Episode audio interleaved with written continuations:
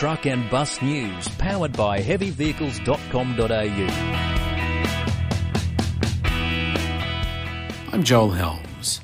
Hino, MAN, and Kenworth were some of the big movers in January as the Australian truck industry started 2018 in fine style. The January 2018 VFACTS data has been released and shows a 5.5% improvement in commercial heavy vehicle sales in the first month of the year. In total, 2,026 vehicles were delivered to customers in the month, up from 1,921 in January last year. Hino had a month to remember, with sales climbing 48.8% over the same month last year, while Kenworth was up 167.2%, MAN 165.9%, Mercedes Benz 196.3% ahead of the first month of last year. Running through some of the other figures, Dennis Eagle sold 19 trucks in the month, Freightliner 32, Hyundai commercial vehicles 6. There were 10 international sales, 477 for Isuzu, again number one, and UD Trucks delivered 43 vehicles to customers in January.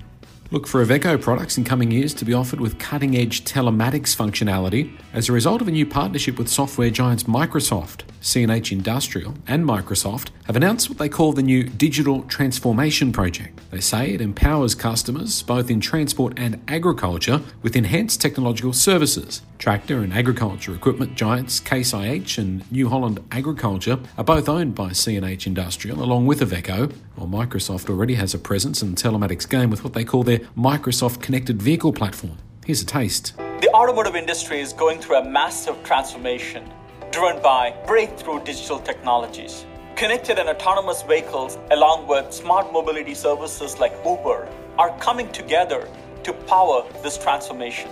Microsoft's connected vehicle platform allows car makers to seamlessly integrate the car to the digital life of their customers and deliver a set of experiences that are safe, productive, and fun.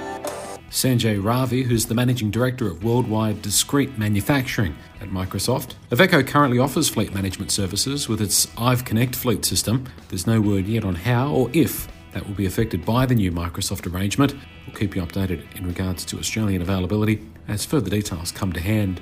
The National Transport Commission has confirmed the new Load Restraint Guide has gone live on their website. The guide is aimed at assisting improve load safety and is free for drivers, operators, and other participants in the transport chain of responsibility to access. There's also a free guide specifically for light vehicles, specifically vehicles under 4.5 tonnes, and that's available also on the NTC website. NTC Chief Paul Retter tells us the updated Load Restraint Guide 2018 provides practical advice on how to comply with load restraint laws. And you can follow a link from the heavyvehicles.com.au website straight to the National Transport Commission website to access those reports.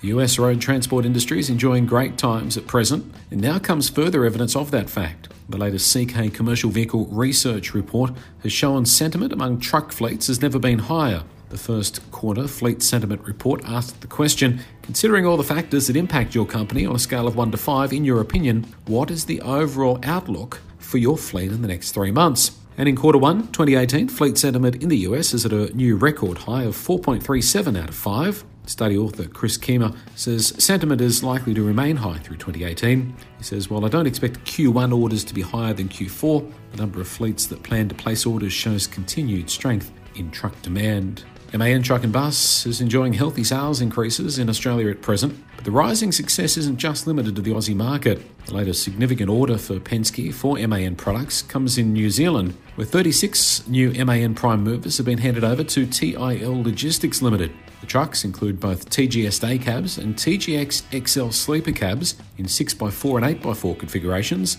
Power outputs range from between 480 horsepower to 540 horsepower, and the new trucks take the TIL fleet to around 200 MAN trucks. Managing Director of the Logistics Operation, Jim Ramsey, tells us the MAN product really speaks for itself. He says our drivers like the trucks, the fuel economy is a huge plus, and I've received many comments about how great the trucks look, which is a big positive for our company image. And Fuso has upped the carrying capacity of its urban Canter tipper, with the 515 City Cab offering now boasting an extra half tonne of payload. The factory built tipper is said to now be the only narrow cab tipper rated at 6 tonne GVM. No physical changes have been made to the offering for 2018. However, Fuso tell us that they've reassessed the load ratings and are now happy to back the tipper for the extra carrying capacity. The extra load relates only to 2018 models on, and Fuso has stressed that existing 515 city cab tippers on duty around Australia won't be retrospectively given the higher load rating. In confirming the change, Fuso Australia boss Justin Whitford told us the easily manoeuvrable offering now makes even more sense.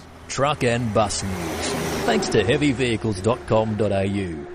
Haval have just released a new family seven seater SUV, the Haval H9. A finalist in the 2017 4x4 Australia Awards, the Haval H9 is an impressive SUV boasting a 180 kilowatt turbo engine, smooth 8 speed auto, 5 year warranty, real off road ability, and 7 seat capacity. The luxurious Haval H9 will take you to the outback and back in complete comfort. It's the ultimate family adventure SUV. Visit your Haval dealer to see what everyone's raving about or haval.com.au.